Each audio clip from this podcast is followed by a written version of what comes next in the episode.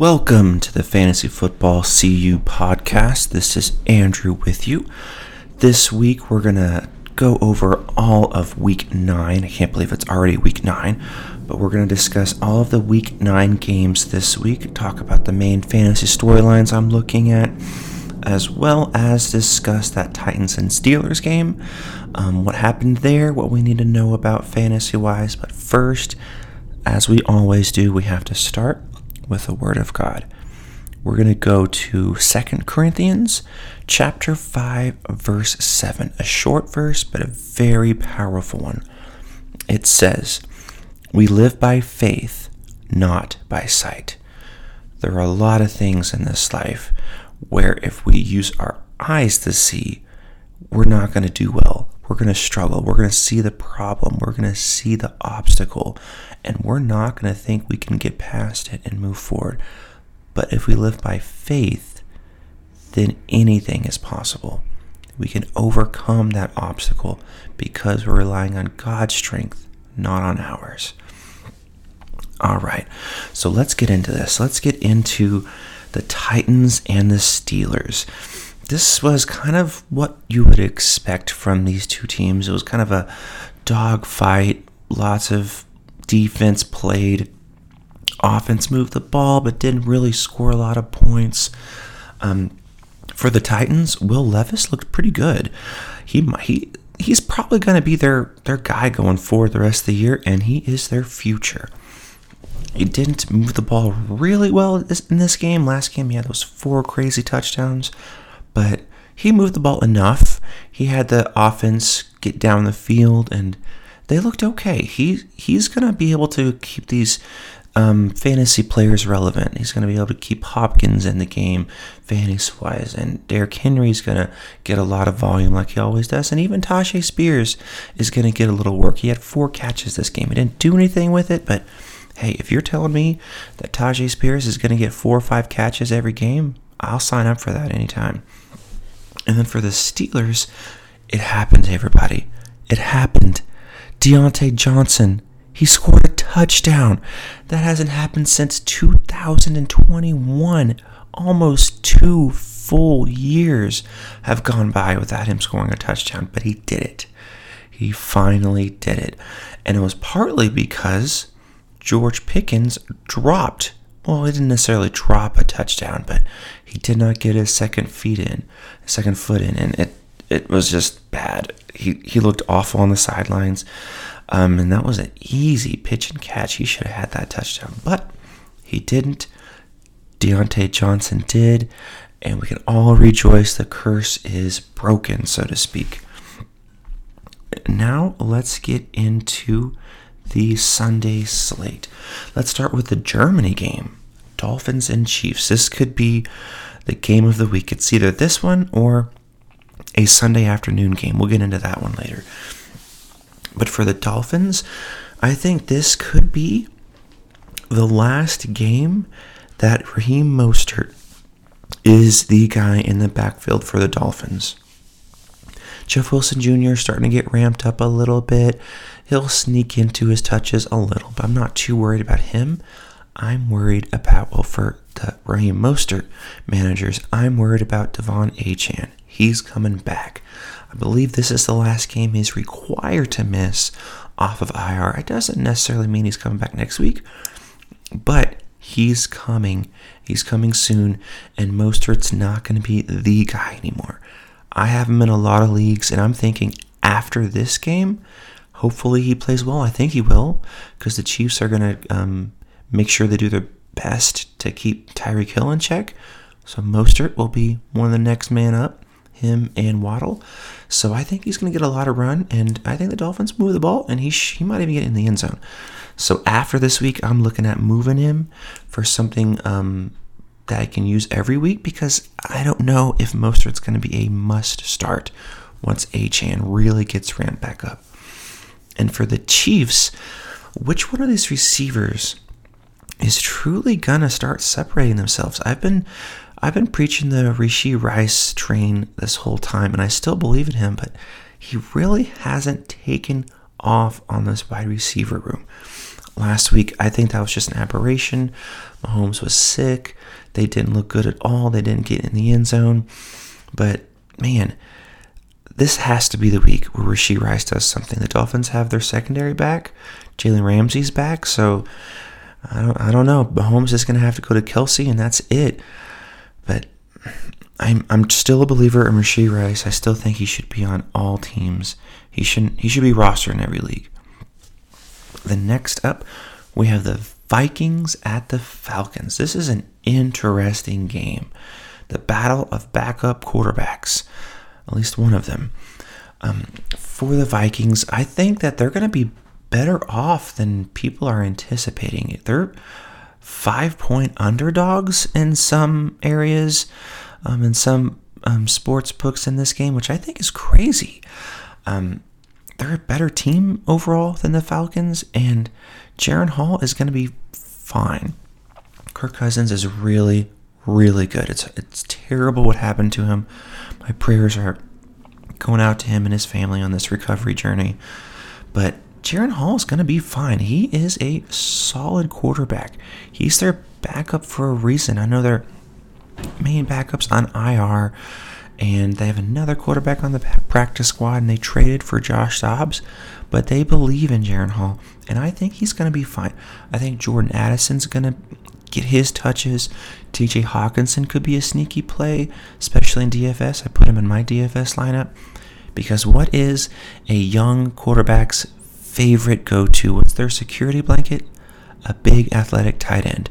So T.J. Hockenson could get a lot of touches, and they'll probably rely on the run game a little bit more than normal as well. And for the Falcons, Taylor Heinicke is now their quarterback because Desmond Ridder just wasn't it. We've been talking about this for a long time, and it's finally happening. The thing is, Drake London's also out in this game. So, if you subtract everything, do the math, is this a Kyle Pitts game? Because the Falcons don't really have any other wide receivers. They have Van Jefferson. Okay, cool. They have Matt Collins, but he has been kind of phased out. They have Cordarrelle Patterson, but he's not really used as a wide receiver, used as a running back. So, I mean, who else do they have other than their tight ends? So I put Kyle Pitts. I didn't like it. It was difficult, but I put him in my DFS lineup as well because what do the Vikings do a lot? They blitz. And what are they going to want to do to a backup quarterback inserted into the game?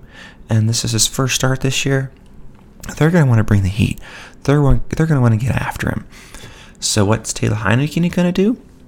He's going to have to get rid of the ball quickly, get to his main route, his hot route, and that could be Kyle Pitts. Kyle Pitts could be involved early and often in this game. It's going to be him. It's going to be Bijan Robinson, and to an extent, it's going to also be Jonnu Smith.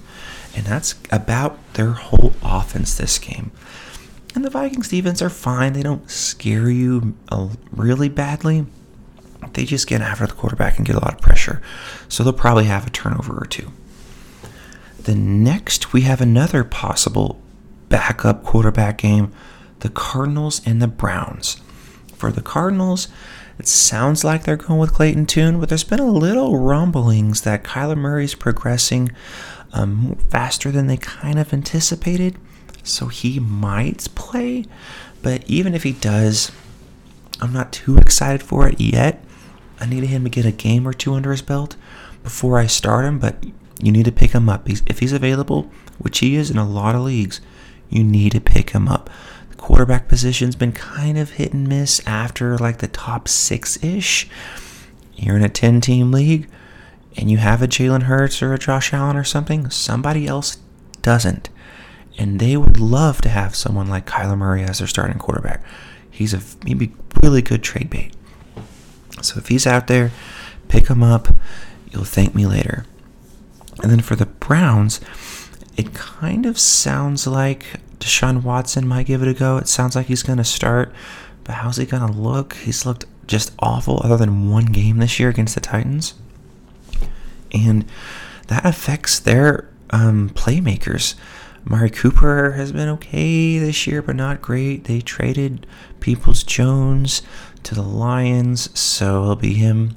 It'll be Cooper and Moore, and then Njoku. But I don't know if you can really trust all those guys. Other than Cooper, you kind of have to start him.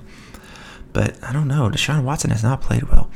And with the running backs, Jerome Ford was supposedly going to be the guy, but Kareem Hunt's been getting a lot of run. He's been getting the ball a lot, so I don't know. It's more of a slit than I like in regards to starting either one of them. The matchup doesn't scare you at all, so you can. They're both solid RB2 flex plays, so, I mean, if you have one of them in your lineup, you should feel okay. But it was supposed to be the Jerome Ford show, and it really hasn't been the case. Next up, we have the Rams at the Packers. This is an interesting game because for the Rams, I don't know. I don't think Matthew Stafford's going to play. They're giving him all the way up until game time to decide if he can go or not. If I was going to guess, I would guess it's their backup. It's Brett Rypien. But even if it is Stafford or if it's Brett Rypien, you don't like it because Stafford has not looked great past couple weeks, and if he can't really grip the ball well with that thumb injury, then what are we doing? That's not going to look good. And with their backup Brett Rypien, that's not going to look good either. But in regards to their playmakers, you have to start Kupp, you have to start Nakua. They are too talented, they are too good, the system is too good, their coach is too good of an offensive mind. They will get them the ball much better than it did last week. Packers defense doesn't really scare you. J.R. Alexander hasn't been that corner that he's used to being. And after him, they have nobody. They traded their number 2 corner to the Bills. So, I mean, you're not happy about their quarterback situation, but you should still feel okay that Kupp and Nakua are still top 20-ish plays. They'll still get enough volume to make them still fantasy relevant. And for the Packers, Jordan Love looks bad. His receivers had a lot of drops last week against the Vikings, but he just is not. I don't think he's the guy. I mean, it's still early-ish, I guess, but it doesn't look good. Christian Watson's not getting any catches, enough good targets. Romeo Dobbs has fallen off. Jalen Reed's okay, but Jordan Love just can't give him the ball enough. And then for their running backs, it sounds like Aaron Jones might actually be back. Coach says that he's ready to unleash him, so to speak. So we've been waiting since week one. Week one, Aaron Jones was the RB1 overall at the end of the week. And since that injury that happened in week one, you can't play him. He's gotten maybe 10 touches at most each game that he's actually played. Hopefully, this is the game where they go back to Aaron Jones. As Matthew Berry's always said, free Aaron Jones. Next up, we have the Commanders and the Patriots. For the Commanders, Curtis Samuel's going to be out, so I think you should feel very confident in starting both Terry McLaurin, and then maybe not as confident, but still confident enough in starting Jahan Dotson. Because the Patriots defense isn't what it used to be. They're not that Bill Belichick run defense that you can't score on. Their pass rushers are injured. Their corners are injured. They're just not a healthy unit. They're not a strong unit right now. So you can move the ball on them. So you should feel solid in starting McLaurin and Dotson. And I even took a little bit of a dart throw, and I put Sam Howell in my DFS lineup. I liked what he's been doing lately. He put up a lot of yards, a lot of points against the Eagles, and I went ahead and did it. He's not going to do as well against the Eagles as he's going to do this week because they won't need to throw the ball as much because the Patriots offense isn't the Eagles offense, obviously. But I still put him in there. He was a lower price. I feel okay about it. And for the Patriots, this could be a sneaky Mac Jones game. I almost put him in my lineup, my DFS lineup, because the Commanders' defense has been one of the weakest secondaries in the league this year, and now they traded their best 2 defensive players, Montez Sweat and Chase Young. They traded them at the deadline. So who do they have that's going to rush the passer? Really nobody. They have without defensive tackles. So I still feel like the run game for the Patriots is going to be a little limited with Stevenson and Zeke. But the pass game, it might be able to do a little bit. So I put the wide receiver, Kendrick Bourne's out. So I put Douglas in my DFS lineup as well. You should pick him up. DeMario Douglas, he needs to be in every league. People need to pick him up. He's available in too many leagues. He's going to be their guy going forward. Juju's going to get more run, yes, and when Devontae Parker's off IR, he'll get more runs as well, but he's not off IR yet. It's the Douglas show. Pick him up. Next game we have is the Bears at the Saints. For the Bears, it's going to be Tajon Badgett again. He's looked okay. Not bad, but not good. So if you have D.J. Moore, you should feel okay starting him. The Saints have a pretty good defense, but you still got to start D.J. Moore. And then for their running backs, Roschon Johnson is their guy for now, but he hasn't really looked great. So he's more like a flex play, and I would keep Foreman on my bench just in case Johnson gets dinged up again. Khalil Herbert's still in IR. Not sure how much longer he has left to go, but he's still in IR for now. So it's going to be Roschon Johnson with D'Onta Foreman spelling him. And D'Onta Foreman should still be on benches just in case, because Johnson's been hurt this year, mainly with that concussion. And then for the Saints, the main storyline I'm looking at here is Chris Olave. I'm kind of feeling like this is a Chris Olave game. I think this could be where he finally gets on track and actually has a good fantasy output. He's been fine, but not where we drafted him in the second or third-ish round. He's not really turned out those kind of numbers. I think this could be the game he actually gets on track. He's had a few drops where if he catches the ball, he runs for a touchdown, and it's just not been like him. And I know he's been working hard on that. And Derek Carr is getting healthier. His arm looks better. So I think this could be a Chris Olave game. Alvin Kamara is still going to get his. Obviously, he's crazy good out of the backfield as far as dump-offs are concerned. And Michael Thomas is all right. And you should keep an eye on Rashid Shaheed. He's getting maybe 3 or 4 targets a game, but he's turning that into over 100 yards and a touchdown commonly. So keep an eye on him. But overall, I think this is a Chris Olave game. And then next up, we have the Seahawks and the Ravens. This is a really good game here. Two really good teams facing off, first in their division, which you never would have thought that, but the Seahawks are first in the division. 49ers on a 3-game losing streak. For the Seahawks, so it sounds like they're kind of splitting touches a little bit in their backfield more and more, and their coach loves talking about Charbonnet. He's been just giving him so much praise, giving him so much love in their press conferences. Pete Carroll likes to do that, though, so I don't know how much you really need to look into that. But still, Charbonnet is really talented. And if Ken Walker III and Charbonnet is going to split touches 60-40, something like that, then Charbonnet is a decent flex option because he's good at the backfield in the passing game. He's just really talented. Second-round pick this year, and the Seahawks just really love him.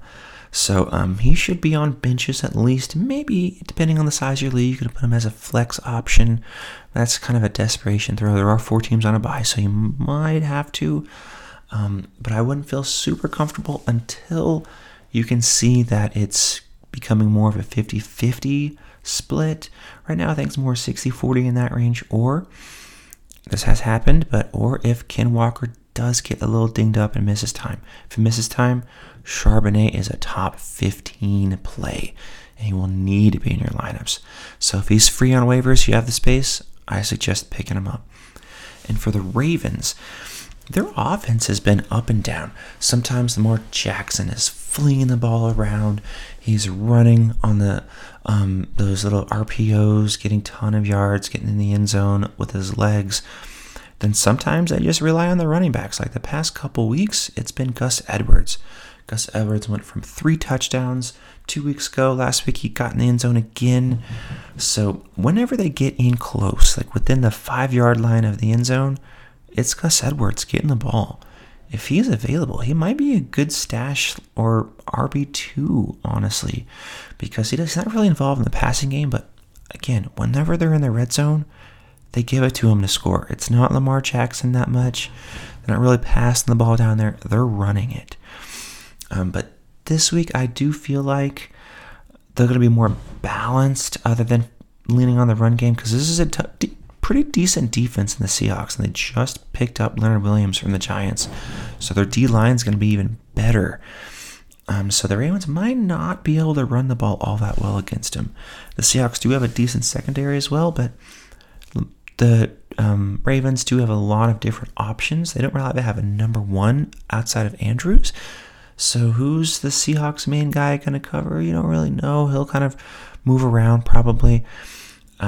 So I'd feel okay still with the Ravens passing game. Lamar Jackson's been on this roller coaster where he has a huge game, then a low game. Last week he had a low game. So this week might be his week where he gets back on track. I think he only scored 11 fantasy points last week.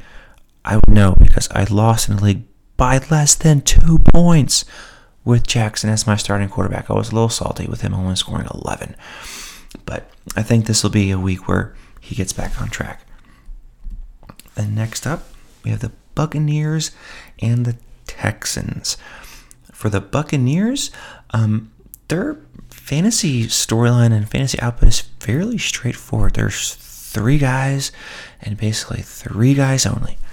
You're starting Mike Evans. He's fantastic. He's actually been a lot better than anticipated this year.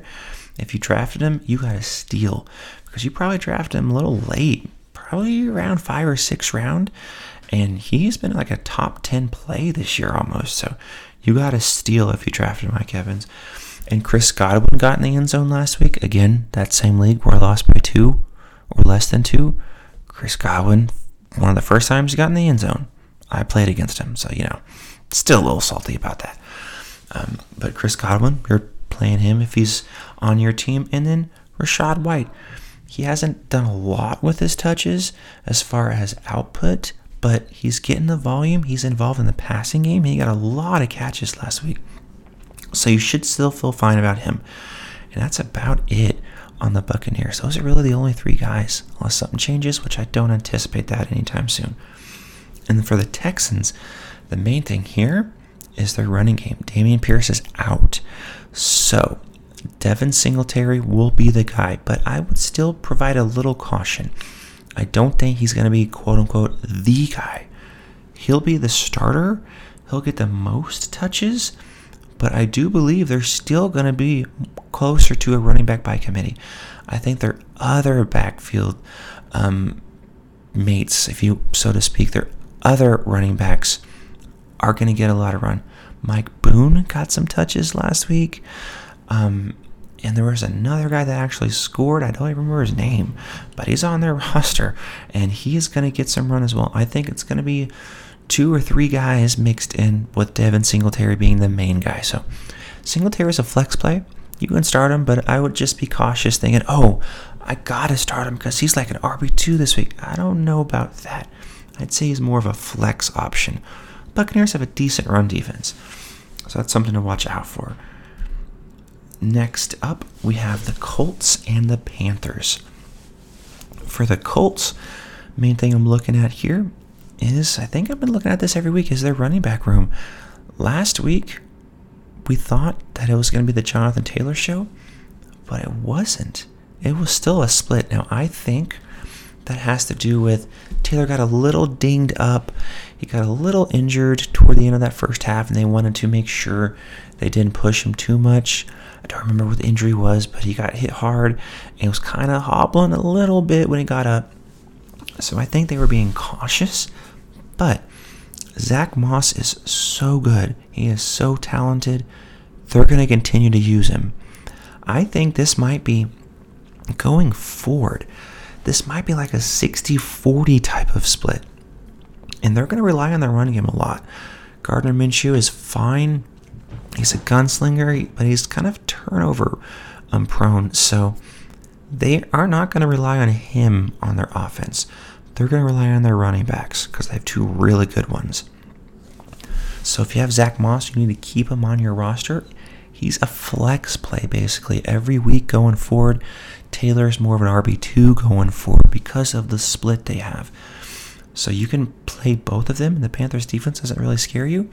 So put them in your lineup, and you should feel fine. And then for the Panthers, the storyline there is kind of similar, their running back room. Chuba Hubbard is the guy now, which is crazy to think because they paid Miles Sanders so much money in the offseason. He just hasn't really been the guy that they thought. Hasn't really done much with the touches that he's been given. Chuba Hubbard, on the other hand, has been fine. He's been decent with the touches he got. So Chuba Hubbard, you can put him in your flex and feel okay about it. He's not an RB1 or probably not even an RB2. He's not that talented of a player, especially on this offense, but he's a decent flex option.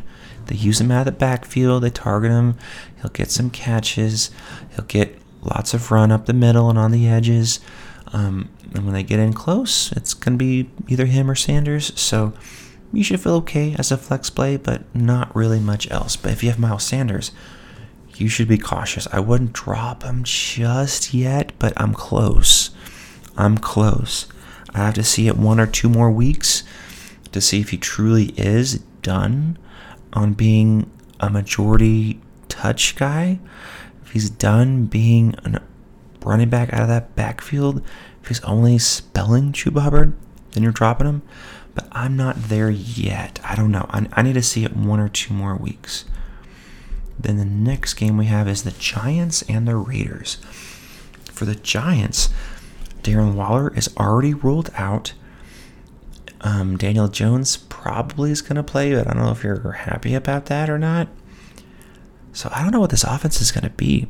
It's going to be Saquon Barkley. And that's it. That pause there was on purpose. I don't think there's really anybody else you can trust. They have a bunch of just guys in their wide receiver room. Wan'Dale Robinson is fine. Their rookie they drafted is fine. They still have a couple vets in there.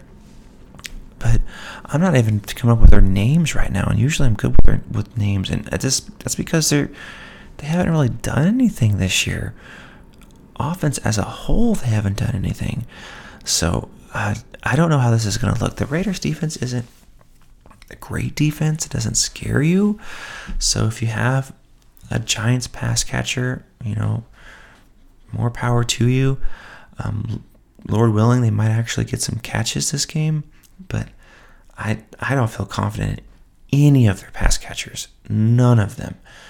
I mean, maybe you should roster Wan'Dale Robinson, another rookie receiver, or I wouldn't trust any of them other than Saquon Barkley. He's the only Giant I'd be starting this week. And for the Raiders, they just got done firing everybody. Everybody's gone. Their coach, offensive coordinator, GM, they're all gone. And now their ex-defensive Giant, the defensive player that played for the Giants, Antonio Pierce, he is their coach now. And I think he's going to get back to basics. I think he's going to want to run the ball because that's what defensive coaches or players really want to do. They just want to run the ball.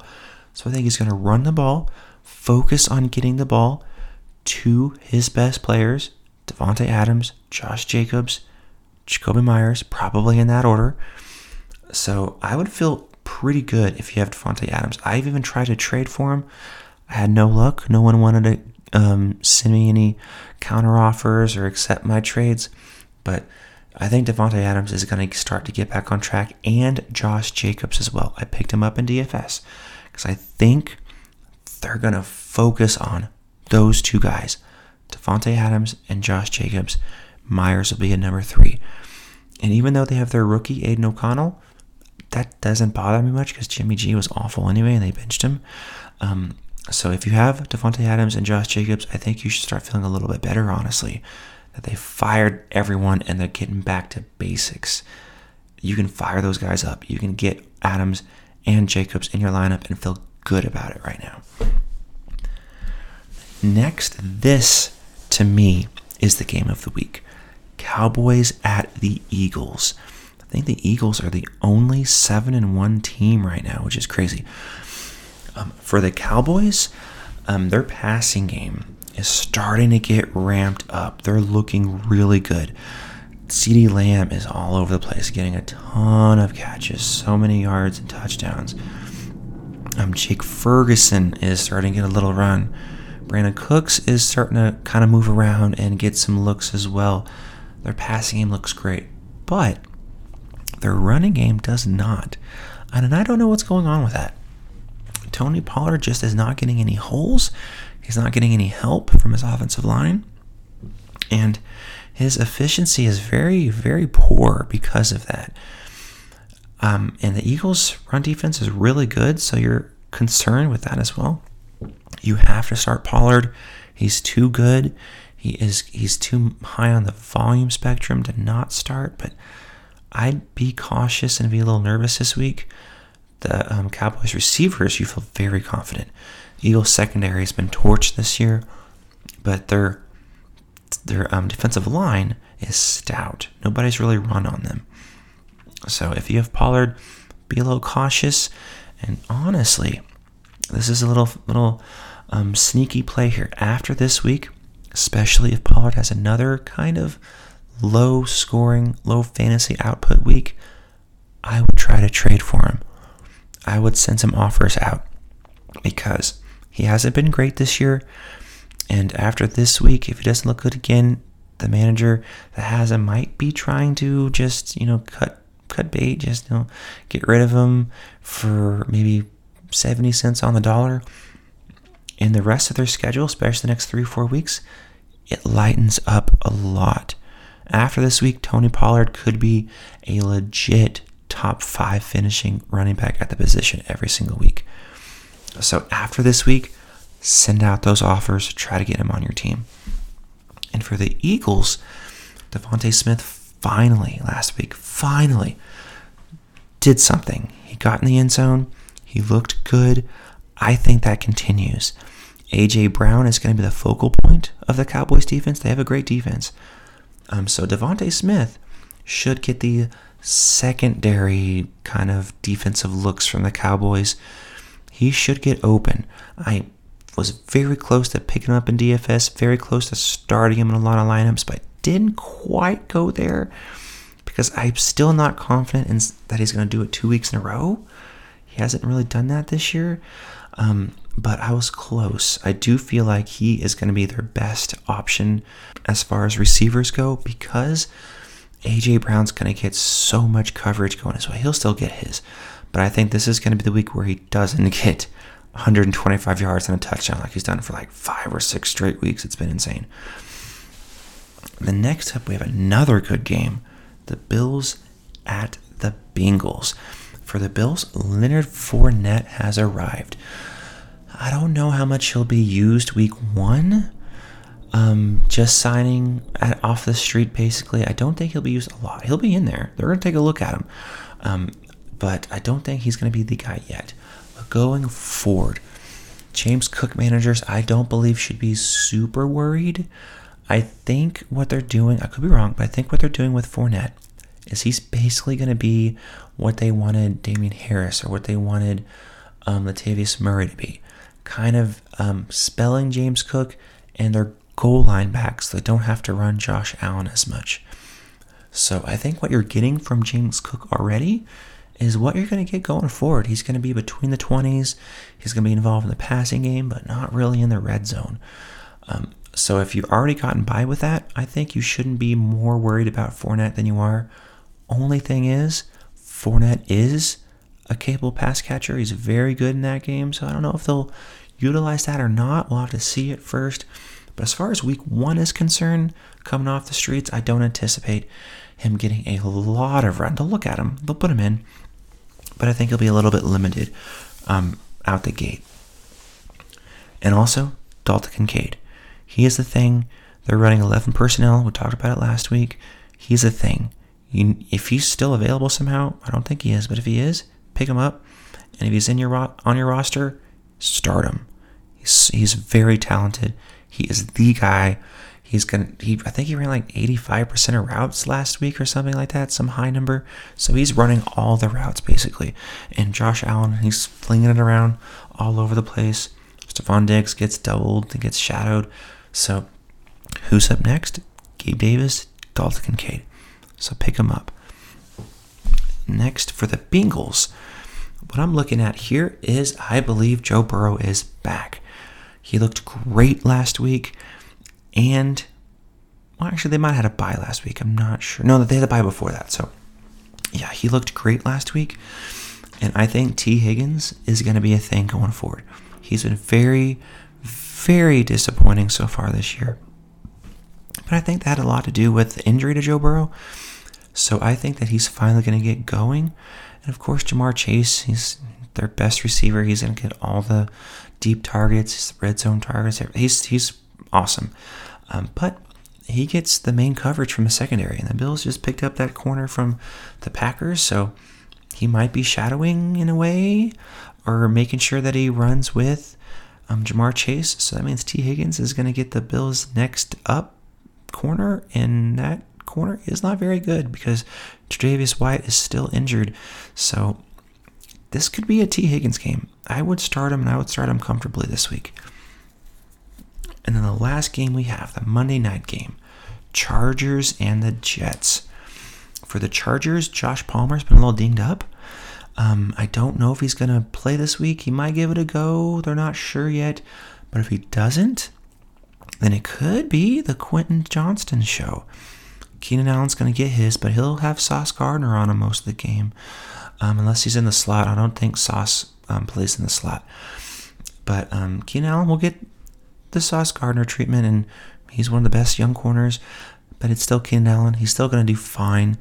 But the Jets secondary overall, they've not allowed two wide receivers to have decent games. It's always been one or zero. So if you think about it, Keenan Allen's probably going to do fine.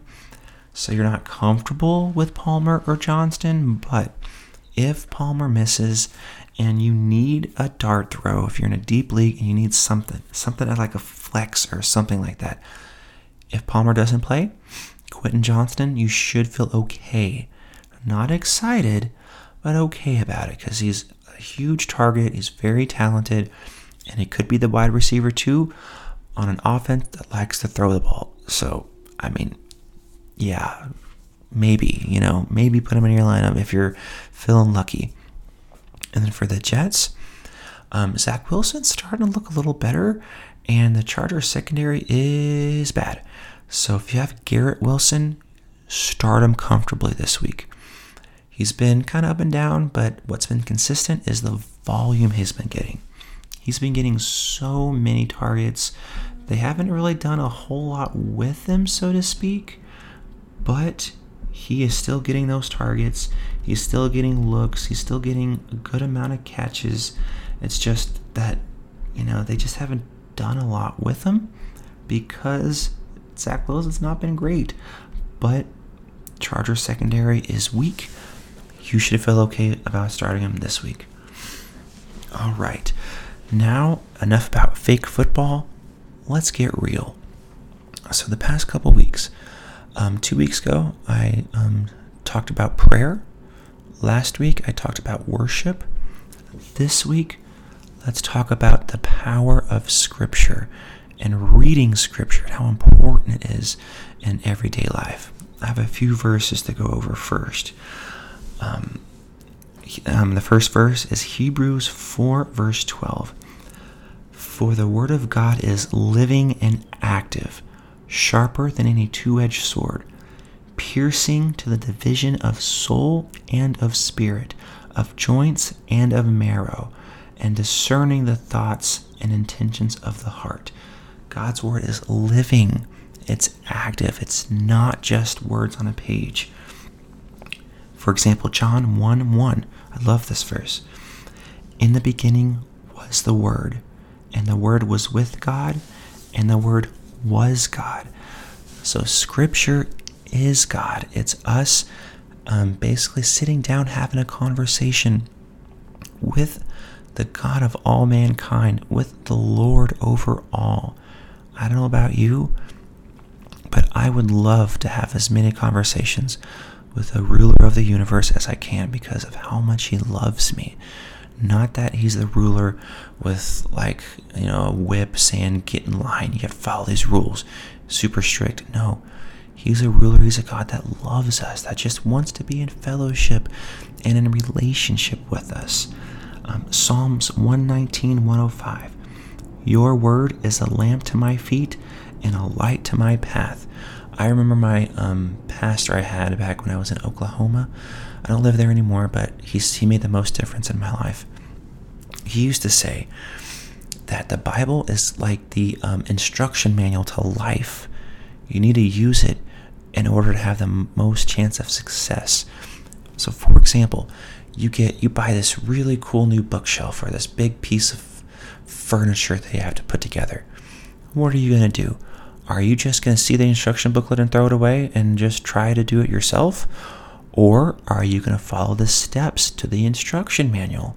Take it one step at a time, go from the ground up until you get to the final screw, the final nail, and then you think, oh wow, this looks great. I'm glad that I used the instruction manual. That's like what the Bible is. It's the instruction manual on life. Could you go and live your life without the instruction manual, without God's word? I mean, it's up to you. It's your choice. You could.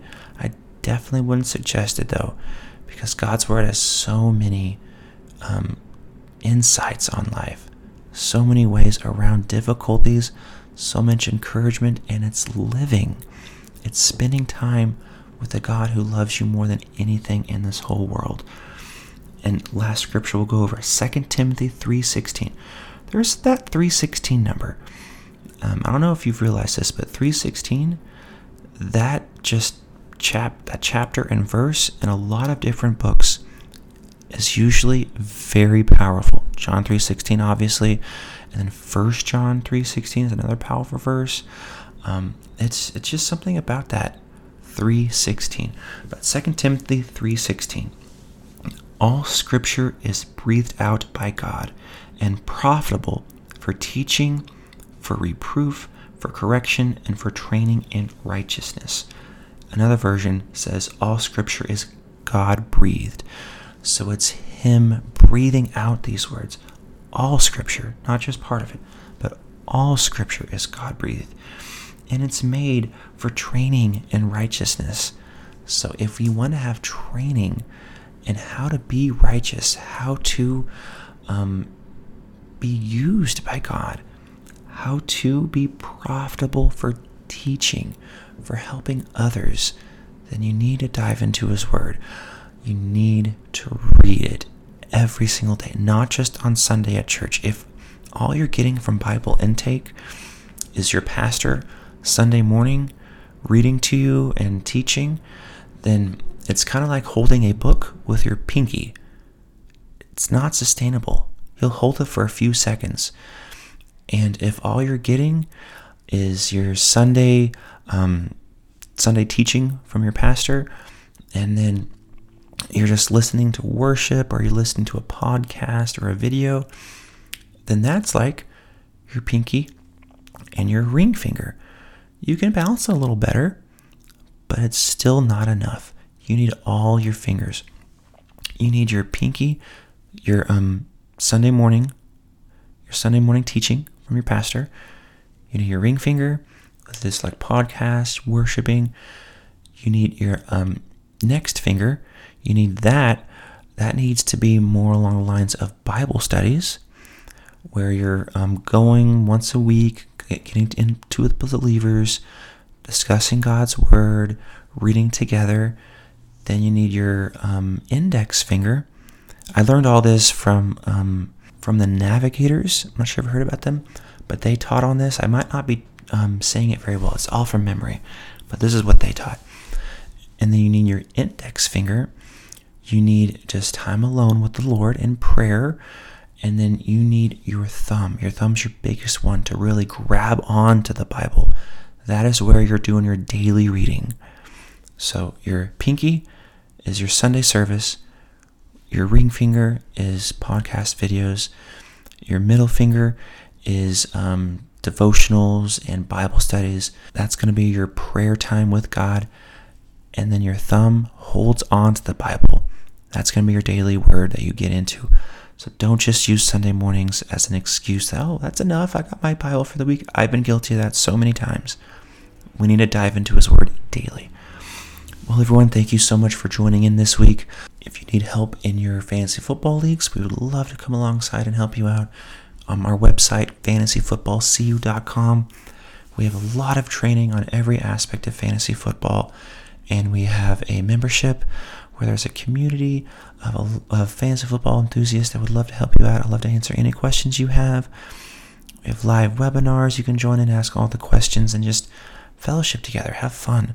And if you need prayer, I have a section on there where you can just type in a prayer request, or you can message me directly if you're a little bit maybe kind of have a little shame or you want to be protective of yourself. That's fine. I'd love to pray for you. Just send me a message directly or go to our forums and put it on there. But we're here to help. Thank you guys so much for joining in. God bless you. We'll see you next week.